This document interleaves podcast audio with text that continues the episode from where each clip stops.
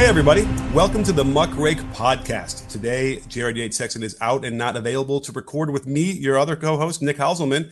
So, as a result, I'm bringing in friend of the pod, Jason Niedelman, who uh, teaches political theory at the University of La Verne in Southern California, and a guy that you, I'm sure, will recognize his voice because he's been on the show several times. And uh, Jason, I can't wait to break some stuff down with you.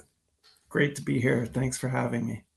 Awesome. Well, you know, I think we should start start with talking about the midterm elections a little bit because there was an interesting article in the New York Times uh, that discussed the um, Republican, uh, let's see, interest or how much they turned out in these elections.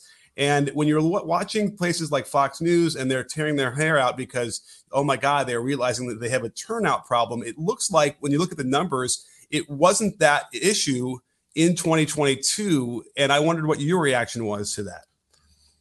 Yeah, I mean, it's actually kind of shocking. I didn't expect that more Republicans would vote in the in the midterm election than Democrats, because we really thought that that wouldn't happen for the foreseeable future.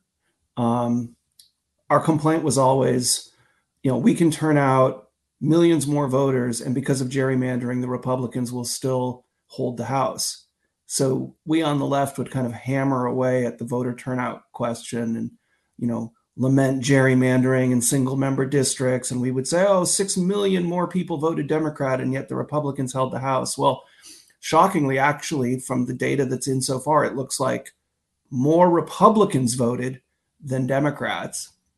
And you kind of see this in some of these states where Democrats eked out these swing states where Democrats eked out narrow victories, like Raphael Warnock most recently. Because if you look at the other statewide elections, uh, Republicans did really well. Mm-hmm.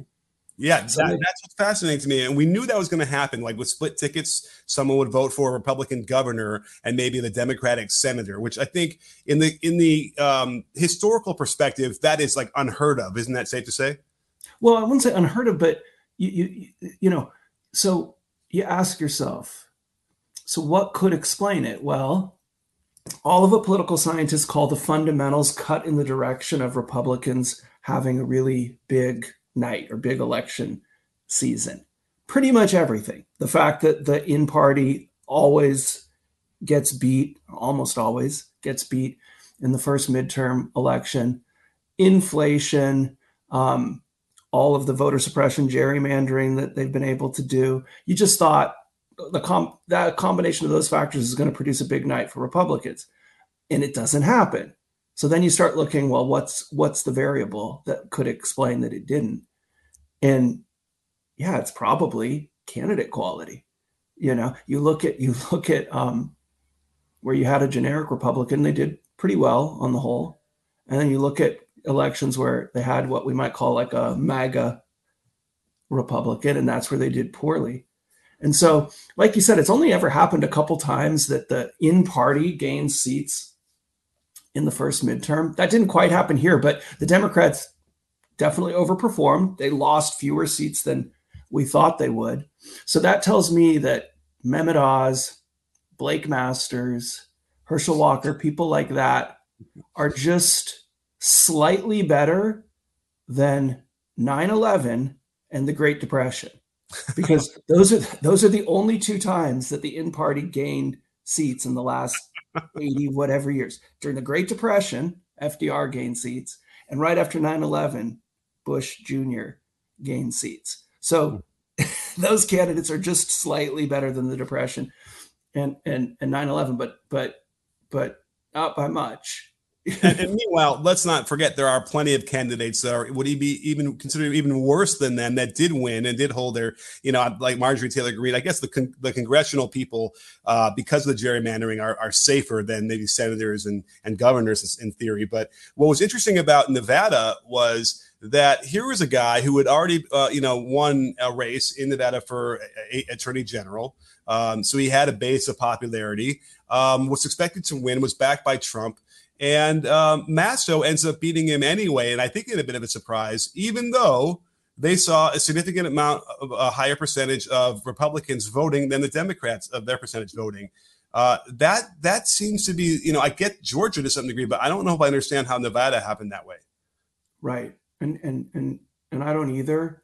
Um, but again, you know, we're hyper polarized. Partisanship is at an all time high, and yet you have this in a few select elections. It, it didn't happen right with um, Brian Kemp in Georgia. It just happened with Herschel Walker.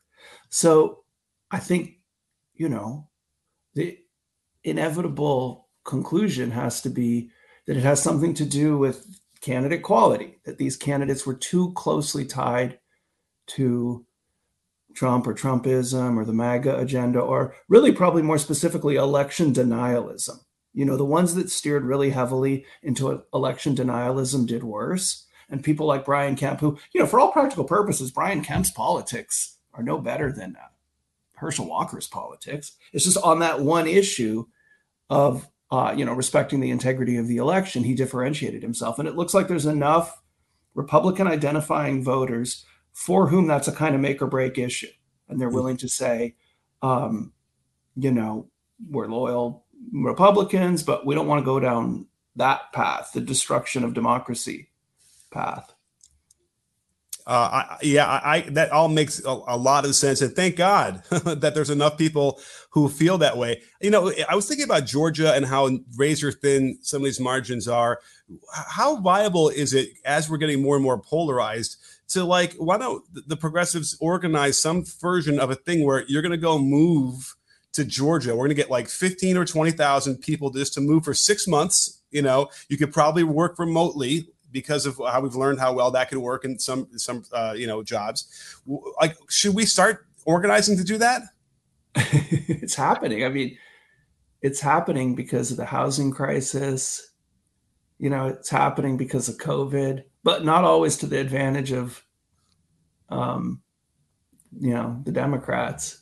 Right. But but it. I mean, that is happening. You're you're seeing places turn blue because uh, housing prices are so high in some of these coastal cities. I mean, they haven't turned blue yet, but that probably partially explains what's happened in Arizona, how it went from being pretty reliably red to now purple, maybe even slightly leaning leaning blue. I wonder if that might have been the difference in Nevada. Angelino's fleeing to Vegas for cost of living. And yeah. Texas, people leaving for Texas. I think it cut the other way in in um in New York though. You know, uh, right. Man, a lot of liberals fled to Florida. yeah, but I'll, I'll either yeah, that's probably part of it, and then because again, there's no uh, income tax in Florida, so, and the weather is better. Um, but I, I think they just they just dropped the ball. They didn't they didn't get enough people to turn out. It feels like. Which speaking, which is funny because when you're watching the right, like the Hannitys, they're wringing their hands because uh, they don't understand what happened and why, or, or, or, their solution now is maybe we should get some of these uh, of our the people watching the show to like to vote by mail more. Like that has to be the answer. And the funny thing is, is that up until a few years ago, it was the Republicans who voted by mail much more than no, And and well, it's they, maybe it's not strange. I think you're going to tell me exactly why that's changed. Well, yeah, no, you know why that's changed, but a fellow called Donald Trump demonized early voting. But but Hannity is the classic, uh, you know, conservatism can't fail; it can only be failed. So that's why they're like rummaging around for an explanation for why they lost because they don't want to think about the possibility that it may be that they have an unattractive ideology or set of political commitments. But yeah, it's actually kind of hilarious to me that you watch them and they think that the reason they lost is because uh, Ronna Romney uh, McDaniel is that her name? Yeah. The, they have the wrong head of the of the RNC, and that they need to get um, what's her name uh, in in charge of the the RNC.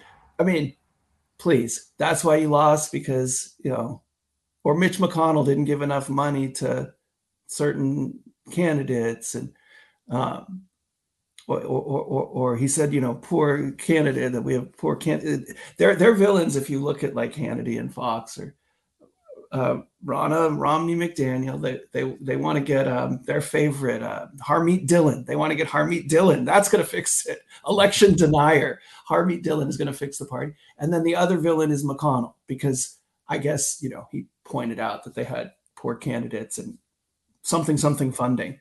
Um, all of that is just grasping. It seems to me to avoid confronting the real issue, which is that they've created a kind of incipient fascist anti-democracy election denying movement and they just want to double down on it instead of thinking about um, how that's costing them elections i heard someone say uh, someone said oh trump promised that there'd be a lot of winning i just didn't think it would be the democrats winning well here's here's my take on that because obviously it's trump who had poisoned the well for early voting um, I'm, but and by the way, I'm still not sure that if like like because the alternative to the Republicans that they're talking to, um, you know, not voting early would be. I, I think the point is is they voted, not necessarily they didn't vote early. They went to the polls and they voted right? So it has nothing to do with they would have voted from their homes a week before the election, right? The numbers are not there.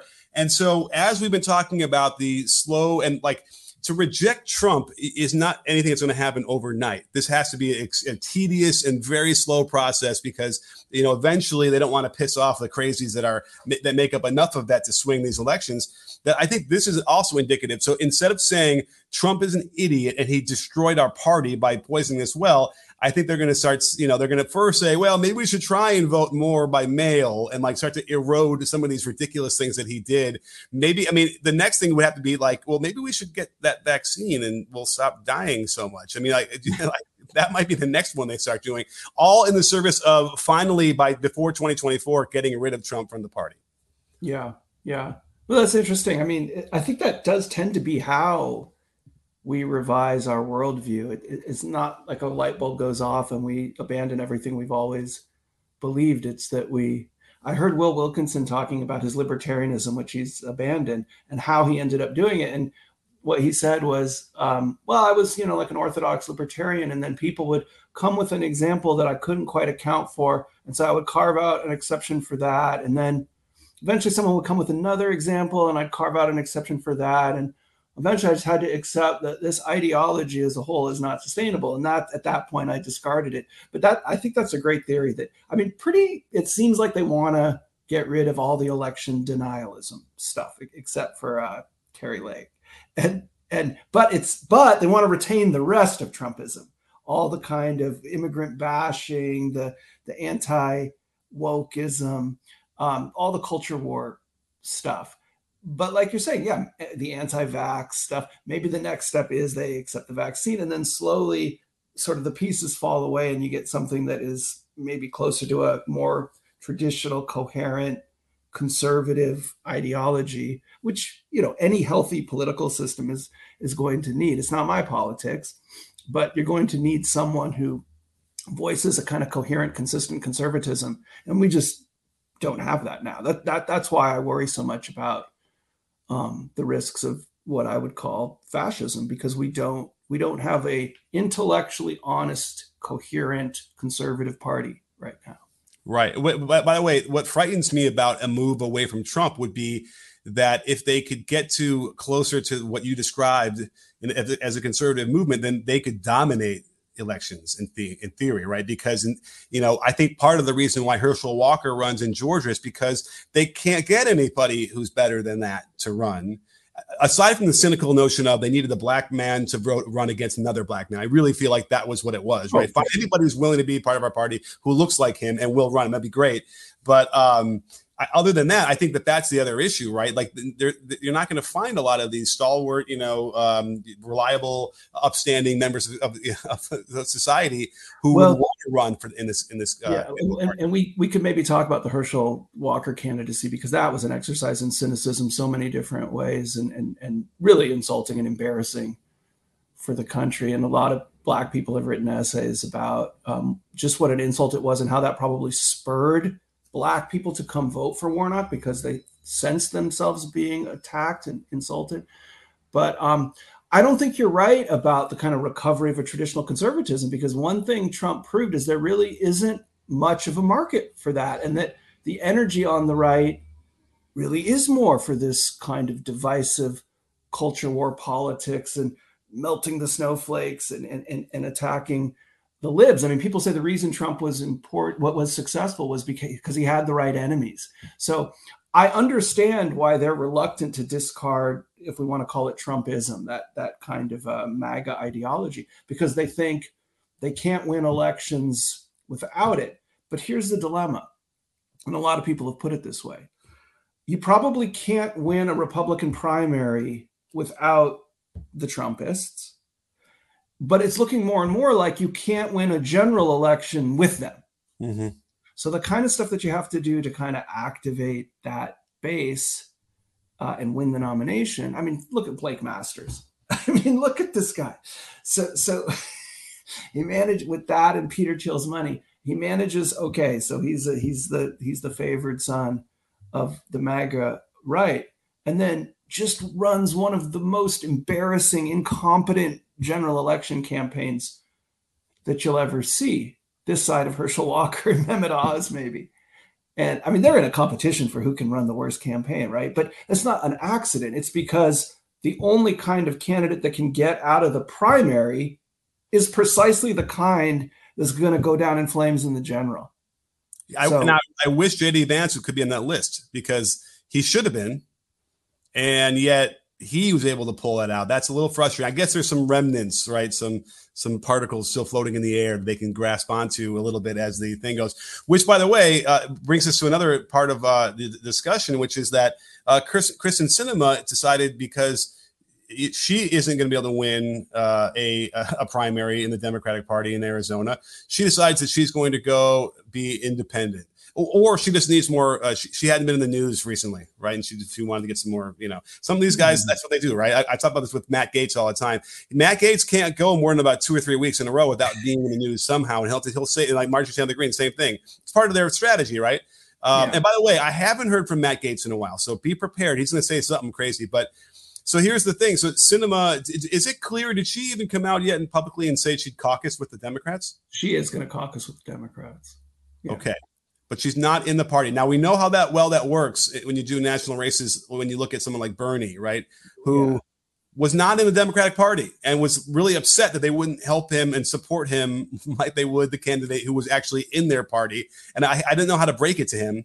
Uh, and I wonder, obviously, if Sinema's going to feel the same way it's going to hurt her if she tries to run for president. But I don't think she's thinking about that. I think she's thinking about how to survive in Arizona. If you look at her approval ratings, especially among Democrats, terrible. I mean, really bad. And so she probably had, understands she has no chance in a Democratic primary. So the move to becoming an independent is just a way to avoid having to run in the primary. And it's actually pretty clever in a sinister way because so what you have with the other two independents that caucus with the Democrats, with uh, Sanders and Angus King, is that they have the cooperation of the Democratic Party in that the Democratic Party pledges to support them in the general election and not to run a primary where they would oppose oppose them. And mm-hmm. Sinema's looking for the same deal from you know the Democratic Party from the the DNC, and I don't think they should give it to her. I think you know they should. I would run Ruben Gallego in, in a Democratic primary. Um, but but that's what she wants, and and it's a threat. It's a it's a it's it's a pretty serious threat because if she runs as an independent, let's say it's Gallego, let's say he gets the Democratic nomination, now you've got a three way race.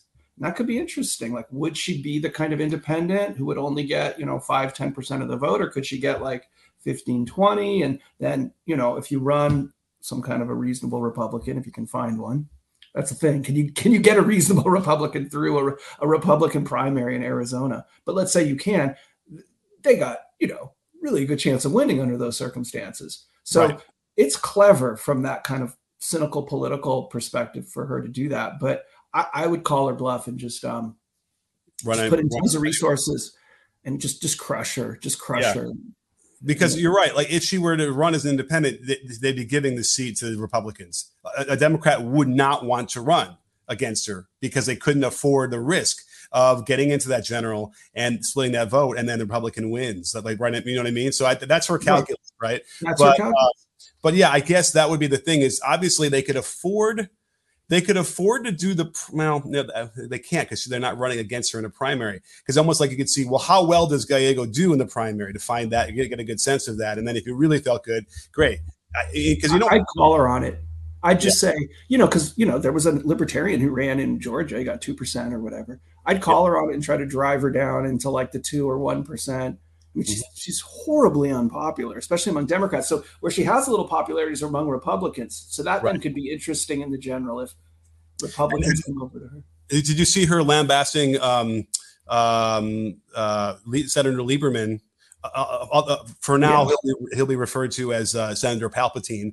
But when he he did the same thing, he switched parties uh, after destroying what we mm-hmm. could have had in Obamacare. Uh, yeah. You you yeah. saw that, so like, and I, you know what, people change their minds. So she, you know, she it's not like she's hypocritical per se that she had, right. had thought it was really bad form for Lieberman to switch to become an independent, uh, and now she's doing the same thing. I think maybe she's uh, grown up a little bit, right? She sees what yeah. the, uh, the, the big world, uh, the adult world is like. I, am sure that's how she would say it. It's just, it's like you know when people tell the story of how you know they've grown wiser with age why does it always correspond to like huge donations from like the the largest industries in the country? Oh now i've seen that i was wrong in my idealistic youth. It's a little bit like the guys who are always screaming about how you have to be a free thinker and think for yourself. Always end up at like the same kind of anti-vaxing proto-fascist stuff. Oh well, that reminds me of some of that ideology because let me ask you this: You're old enough to remember 2016, right? Yes, I am. So, do you do you remember um, how Republicans felt? Uh, let's just call it like 10 days before the election, how they felt about the FBI? Mm-hmm. Yeah. They, they, they, didn't have a problem with the FBI then, did they? They, they? they, they wore pins, and they if you didn't wear the pin, you weren't you weren't sufficiently patriotic. Right. But, you know, like, you know, Comey comes out, has this ridiculous, um, you know, uh, uh, press conference, and they're right. You know, they, had no they had no reason to doubt what Comey was saying. Right? They didn't think he was lying or making up or forging mm-hmm. any kind of evidence against against Hillary Clinton. Is that safe mm-hmm. to say? Mm-hmm. so we cut to now, right? And I and I found it funny because we were talking earlier about how Republicans were the ones who did all the early voting. They were always mail-in voting. They were organized. They yeah. were ahead of the game. Whatever. Well, now the idea that they'd be against um, the FBI and the CIA as well seems to be a complete and utter reversal. Um, do you what do we make of that? Just really quickly, do you, is, is this only because of what happened at Mar-a-Lago and the raid that has now made the the FBI and CIA these these uh, deep state covert you know uh, fascists against democracy? Well, I mean, this was the this was this goes back to you know quote unquote Russia Gate. I mean Trump did this. This is a, way that Trump successfully transformed the party. And I don't know if you saw the Dave Chappelle monologue on Saturday Night Live, but I thought that was one thing that Chappelle really got right, which is that Trump, he called him like an honest liar, you know, and and what he meant by that was he he he he told the truth about um, you know the system, let's say, including the deep state and basically said to people, you know, what you think about there being a kind of elite or a cabal that works for their own interest and against yours is true. And I know it's true because I benefited from it and I've used it. But elect me, and I promise you, I will start using it for your benefit. I will, I will turn it to your benefit. So he ran in as as part of his campaign that there was something like a deep state that he could master because you know he had climbed to the top of the system and done it in a selfish way for himself. But now he would be selfish for the country. He would be selfish on behalf of, of the people. So I think that narrative probably goes back to 2016. And then it plugged like really well into all of his complaining about, you know, the Russia investigation. And so the the the the base was primed to be suspicious of the FBI when, you know, they they executed a proper legal search of Mar-a-Lago, not a raid, a proper mm-hmm. legal search. They were primed to be suspicious of, of the FBI. But you're right, it's so completely inconsistent with, with, with kind of the, the jingoism and the rallying behind the flag and the support for law enforcement that preceded um, preceded 2016. And, and, and, you know, you, you mentioned Sean Hannity. Whenever he talks about this, he understands he, he's he's he's on shaky ground because he always says, "I'm just talking about the one 99% of them are great. I'm just talking about the 1%. percent." But meanwhile, you know, every issue that comes up, it's like that damn FBI again, but just the 1%. mm-hmm. oh yeah, and and by the way, that also then brings us to um, you know, so so it seems to me that the Republicans. They, it's so cynical at this point that they simply latch on to an issue that they think is going to help them win um, the election. Let's say we'll call the presidential election. So they knew way ahead of time that dragging Hillary Clinton in front of the Benghazi hearings was going to be fodder for something they're going to grab onto. Ultimately, was the emails, and they really felt like the Hunter Biden story was that same thing. In in, in their addled brains, it would have been if they had better people in the around the campaign, they would have realized right this isn't the same as Hillary's emails, which is also the reason why the Hunter laptop stuff was kind of it was buried, right? We seem to be getting more and more evidence, and you can now see the right wringing their hands even harder on this, where because Twitter decided to, you know, and they now have the receipts in the Twitter files. Um, they decided to be a little bit cautious with these the reporting. I, I think everybody was because they realized what a ridiculousness the Hillary emails were. Um, and it just in their minds, I think it destroyed the entire uh, election for them. Right? This was the issue that's going to win it for them. They these guys took it away. And have you seen all the takes now about how Twitter supposedly runs elections now? You, that's, that's, how they're describing it. They they they deflat platformed a guy, and they're, now they're controlling our elections and controlling the ballots through Twitter. And um, I just find it fascinating that we're watching that unravel in, in real time. Oh, and and and every element of that story is just fake and a lie and it's it's it's almost like impossible to follow all the lies going back and forth even this thing of you know shadow banning and so so you know they think, oh this person was shadow banned you know and without defining what sh- shadow banning is and you know they use this to refer to you know hate speech conspiracy theories misinformation fascist agitprops hacked material that twitter just as you see from the Twitter files, Twitter just has actually pretty like impressive conversations about how to handle. And I mean, if I were to ask you this, would would you even know? Like, do you know how long Twitter? And this is Twitter's a you know what is it like a few million people on Twitter? It's not like one of the bigger social media platforms. But anyway, we're like you said, we're just talking about one one of the many social media platforms. By the way, there's a whole bunch that cater to the most far right extremist views. But do you know how long Twitter held the New York Post Hunter Biden laptop story. Was it 10 hours? yeah, it was like it was, it was like a day. Yeah. All of this is because they held it for a day. And they didn't want to print the stolen pornographic, you know, Hunter Biden on a bender stuff. That's what all this is about. Yeah. And, and, and it's lies in every which direction because it has nothing to do with government suppression of speech. It's a private entity all these social media platforms are getting flagged and report. I mean, you've probably reported stuff. I've flagged and reported stuff for social media companies. It's nothing to do with violating anyone's First Amendment rights or the breakdown of democratic discourse. It's just lying every which way. But at the core of it is exactly what you said. It's that they thought they had their butthurt emails and they're so mad that they didn't, you know, that, that, that the media isn't giving it to them.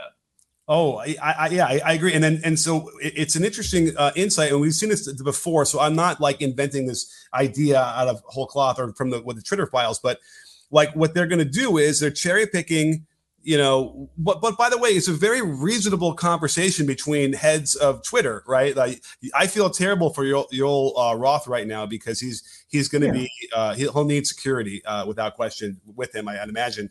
Um, you know here because here's the thing it's like we like to think about ai and automation and all these different things but you know you can't moderate twitter with a, a with a robot. You got to have people right. and, and youtube is the same way facebook and it's like and, and when you realize just how much literal uh, brain power is being used on like individual tweets throughout this it's kind of like I, I, respect that. That's i would hope that that's how they do yeah. it but then you realize how many of the people in that group have now been fired you know almost the entire you know section uh, in a way that there's no way they're ever going to be able to moderate that again unless they unless they double the, the amount of hires they had fired.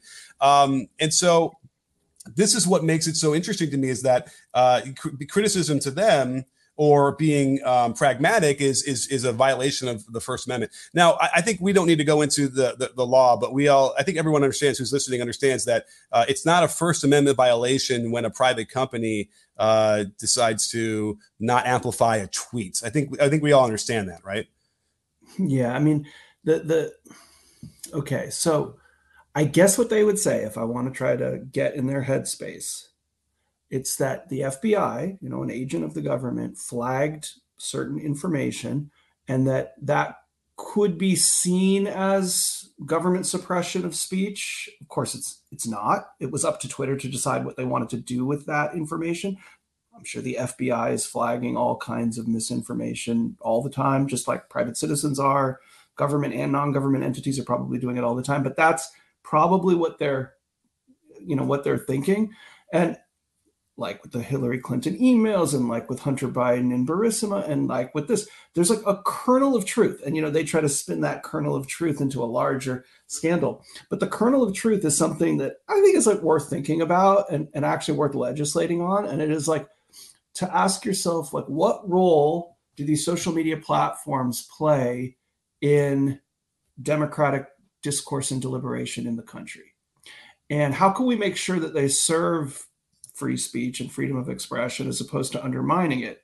And I know a lot of Democratic uh, uh, representatives and, and, senators, Congress people would, would like to actually get around a table and talk about how we might regulate social media platforms in ways that um, would would serve free speech interests. Some of them, maybe some of these MAGA chuds will like, and some maybe they won't like. But I actually do think it's worth looking at social media platforms as a kind of public square and thinking about what the implications of that would be. But yes, of course, you're right. There are no free speech, uh, or, or, I should say, no First Amendment concerns implicated in any of these Twitter file revelations. That's one of the many ways it's like a kind of like tsunami of of lies. But the other thing is like the whole scandal is also built on lies about what Joe Biden supposedly did in Ukraine, which is, you know, the, re- the truth is the opposite of what they're saying it is. Right. And, and then uh, it's also like there's a certain mindset that you know you have to I sort of uh, live in to be on the right uh, when you're like the Jim Jordans and those kind of people where like they're going to pour through the January 6th raw intelligence, raw data collection that they had. And what they're going to do is find out that somebody said that so and so, such and such a thing happened on a Saturday. That's what they said in under oath. And they're going to look into it and realize it was on a Sunday. And then they're going to say, see, he lied there. And that means everything else that they said for the entire two hour deposition is lies. And you know what? What percentage of the people that are on that side are going to lap that up and believe it? Uh, probably a great percentage. Is that right? Like that's what's going to happen. That's what's so frustrating about it is that you know that's what they're able to do. So it's it's it's the tiny kernel of truth that they expand into a, a mountain of bullshit. But then it's also um, the slightest slip up of a misspeak of something on a detail, mm. it's inconsequential, becomes mm. the whole thing is just a lie, and you can't trust anybody for saying anything. Right, and th- and that's you know I was I was saying to my wife uh, yesterday. I haven't learned much in 30 years of studying political theory, but one thing I'm pretty sure I've learned is that there are no laws, no institutions that can solve the problem of bad faith actors. You you could design you know we could start from scratch fix all the problems in the constitution you know. Let's imagine that we got the perfect one. You, you could imagine perfect legislation and, and, and lawmakers if you have bad faith actors they'll do something like what you just said take something out of context and, and, and so um, you know that gets into a really big discussion about the, the the book project i'm working on now but but um, there's no way of escaping the problem of what political theorists call civic virtue. People have to have certain virtues if democracy is going to succeed. You can minimize it. You know, the, the, American founders set out to minimize the extent to which the system would depend on the virtue of citizens, but there's no escaping it. You can't do without it. And, and, and you just gave a perfect example of, of, of why. Um, especially in the current media climate, there's just so many ways you can selectively edit and and and, and you know and target audiences that you know are ripe for this. I mean, these scandals, the the, the the MAGA base is just voracious for these. I mean, you see how desperately they want it, right? They're just kind of doing anything to cling on to the Hunter Biden drug binge laptop China Ukraine conspiracy. Um, I, I, agree, and, and, it's extremely frustrating uh, to, to to be on this side of it and look at the world the way I do, and and and this is sort of the bridge we can't we can't um, you know uh, connect is because you know, and I, I, there's personality. There's definitely personality uh, traits or personality, you know, uh, uh, demarcations that people have, right? And you have you have all the kind of different definitions of who people are and how they think and all these different things. And it, to me, it's like you know they're they're all they're, we're getting herded into these you know these sort of like-minded ways of processing. Mm-hmm. The problem is is that like the founders, I mean, isn't the reason why we have a public school system is because they wanted to have educated people who could then participate in democracy in it properly. And the the irony here is that like I'll scream, we need more civics classes, we need more history, we need better English, uh, and and and in fact, the right is arguing almost the parallel argument, right? Because they don't like the schools either, but right. they're like, we have to get rid of wokeness, right. we have to get rid of learning about you know how we yeah.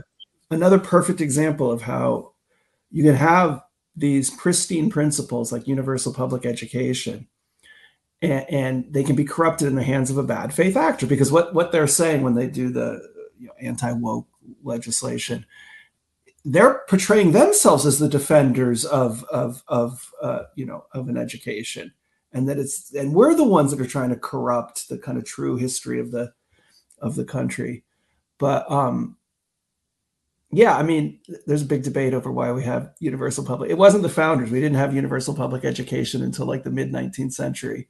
Oh. But um, yeah, and I think you're right that definitely like Horace Mann, who's kind of seen as the father of the American commitment to, to public education, he definitely saw it as important for educating citizens as much so that they would be kind of docile laborers as patriotic democratic participants. But now we tend to think of public education, it seems to me, more in the terms of like competition in the global marketplace to, you know, outdo China and and you know that kind of thing, which is a little bit less education to democratic citizenship. But that also is another podcast. But we need like a double down on investment in. Um, shocking that a professor of political theory would say this, but we need to double down on investment in the humanities because those are what sustain democratic citizenship. Uh, you know, absolutely. And you just now proved your, your, my point I made was was that by, by me saying the founding fathers and not Horace Mann, uh, you know, 70, 80 years later, everything I said this whole podcast is a lie. you made one mistake. You can't trust anything else. There you go. Yeah, exactly. And um, and by the way, I just figured I'd just throw it out there because in the uh, Twitter files version three, I suppose 3.0, whatever you call it, from Michael Shellenberger, a stalwart of uh, integ- uh, journalistic integrity. Mm-hmm. Uh, he has an interesting quote. You know, they're, they're getting all these ridiculous Joel Roth um, tweets that he sent out that were kind of, you know, kitschy and fun. But he wrote, I thought you'd appreciate this. He goes, Yeah, dot, dot, dot. Academia is by far the most abusive working environment I've ever been in. The entire system is exploitative in a way, in a ton of ways, and also not necessarily productive if your goal is to drive change in the world, which is the reason why I left uh, I, I, thought you would appreciate that because, especially in the sense that the, the, the right keeps trying to portray these campuses as radicalized left wing bastions of uh, communism, when I, I, think it's safe to say that that is not the case. It's certainly in your uh, experience. Yeah, uh, there's there's there's a line I like in Two Cheers for Anarchism, which is a James Scott book where I won't get it exactly right, but uh, he he he imagines, I think, a world in which I want to say it's Condoleezza Rice becomes Secretary of Education, something like that. Anyway, what she says is uh, in surveying the landscape of higher education in this imaginary story, he has her say, Yes, yes, I very much admire the capitalism that you practice in external affairs and the feudalism you practice in governing the institution. And it feels a little bit like that when you're at a university that we're driven by capitalism externally. How do we bring in dollars? And then we're governed internally by feudalism. But it is true, though, that that uh, again, to somewhat sympathize with them, it is true that universities lean left politically. You know, pretty hard actually. Oh, you you feel that way? I mean, in terms of the faculty, in terms of yeah. the politics I mean, of the faculty. Okay. If you survey, I, if you did a survey of the politics of the faculty at your average university, you're going to find that it leans left. I actually heard a really good talk by a conservative political theorist, and he said, "Look, that's not surprising. He's conservative himself, but he said, you know, for our political agenda, like uh, scrutiny is not ideal. You know, he said, what do we believe in? He, he says we believe in like broad values." And the more you tend to scrutinize an issue, the more you're going to sort of start to kind of lean left on it because you're going to sort of explain the circumstances for why things occur that the way the way that they do, and the more kind of nuances that you uh, introduce. This was Jeremy Rabkin was was his name. And he, he said, "Look, it's going to push people to tend to, to, to be on the left, and and on the right, we need." He says more of a doctrine than we need uh, academic inquiry. So, for example, he says you know, we, we believe in things like, you know, uh, proportionate punishment for criminal activity. But the more you kind of do classes in this study of, of, in criminology, you start to learn, well, wait a minute, people aren't even necessarily responsible for their own actions. So should we send them? It's about, you know, socialization and upbringing and so forth. And so broader cultural forces. So should we sentence someone to these long prison sentences? And he says, this is like for us on the on the right, um, maybe that's not like our best path to cultural power. So, you know, I think it's it's it's not wrong to say that um, the more you study something, the more likely you are to become to have a progressive or liberal view of that thing. Okay. Yeah, I mean, it, it kind of just reminds me of being laughed at in my face when I said I read the Mueller report uh, as if you would, you know, you, you, I would stoop to scrutinizing something in a, you know, in a, in a, an intelligent way, like in an academic way to really understand what the truth is. No, you can't even begin to do that because you might start to realize, and it's also the reason why you, you, I don't know if other people have this issue, but when you talk to people on the right, uh, when I, as I have, sometimes they get agitated you know and i'm and i try and get less and less agitated as the more we speak. And i and i have to believe that one of the reasons is as you have them speak out loud some of these ideas they hear how ridiculous it sounds as well. And that's very agitating to someone who cannot afford to allow themselves to have that level of scrutiny about anything in their lives certainly their political beliefs. So uh, i think i think that is uh, in a nutshell where we're at.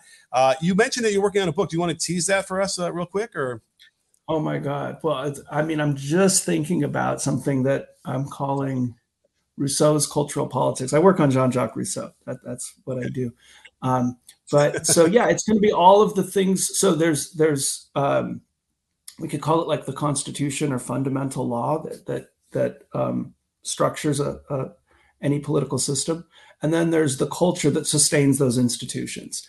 And when it comes to Rousseau, who, who I work on, um, I would say there's a lot more emphasis on the formal institutions that uh, structure political life, uh, a little bit less on the importance of the culture that sustains those institutions. And I think it probably will have implications for the kind of culture more broadly that you need to sustain a democratic society, like I was referencing earlier.